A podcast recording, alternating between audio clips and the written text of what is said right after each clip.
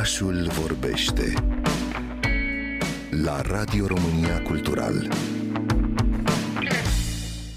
Bienala de artă contemporană de la București este curatoriată de Jarvis, o inteligență artificială creată în studiourile din Austria. Probabil că această veste le poate da fiori studenților de la istoria artei, însă nu este cazul să se îngrijoreze. Jarvis nu a fost creat pentru a înlocui un curator, spune directorul Bienalei, artistul Eugen Rădescu. Jarvis face istoria artei la București pentru prima dată ca o capacitate AI de a construi o expoziție și de a alege o listă de artiști și de a implementa o expoziție de artă contemporană. Jarvis este un produs de inteligență artificială construit la studiourile de RAFE din, din Viena și este un uh, mecanism prin care nu încercăm nici cum să înlocuim mintea umană și partea umană, ci încercăm să updatăm cumva istoria artei și arta în general la produsele tehnologice care sunt disponibile în momentul ăsta și este un uh, challenge și pentru noi personal. Eu, ca director al Bienale, a fost extrem de palpitant să mă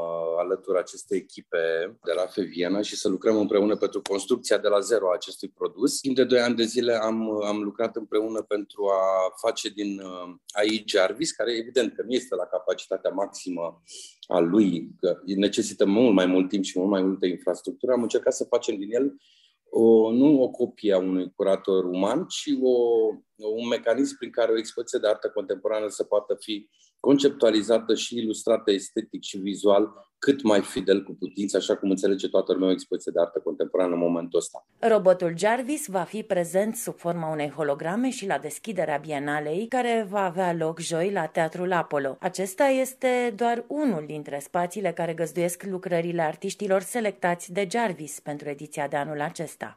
Întotdeauna Bienala București nu s-a întâmplat niciodată într-un singur spațiu. Bienala este la 10-a ediție, prima ediție a avut loc în 2005 și una din principiile de bază ale, ale Bienale a fost să folosim cât mai multe spații din București, în funcție și de lista de artiști, evident. Am uh, încercat să punem la dispoziția publicului infrastructura pe care orașul o oferă. Și special pentru invitații din străinătate care vin în București să vadă expoziția asta de artă contemporană, să aibă posibilitatea de a vedea București așa cum îl vedem și îl trăim noi, cei care locuim aici. Cu toată infrastructura lui, cu același tip de, de, de mobilitate, modul în care ajungi dintr-un spațiu în altul și da, anul acesta Bienala se întâmplă în patru spații, Art Hub, Budiștanul 10, la 1001 Arte de pe Calea Victoriei, la etaj Artist Run Space din piața La Hovar și la Alert Studio de pe Vulcănescu. Jarvis a scris și un eseu în care recunoaște că este un consumator avid de pop culture și mai spune că arta de astăzi este angajată în reapropierea unor opere din istoria recentă. Tot Jarvis atrage atenția asupra inutilității unor comportamente și situații umane, precum și teama de a ne înțelege și accepta propria vanitate.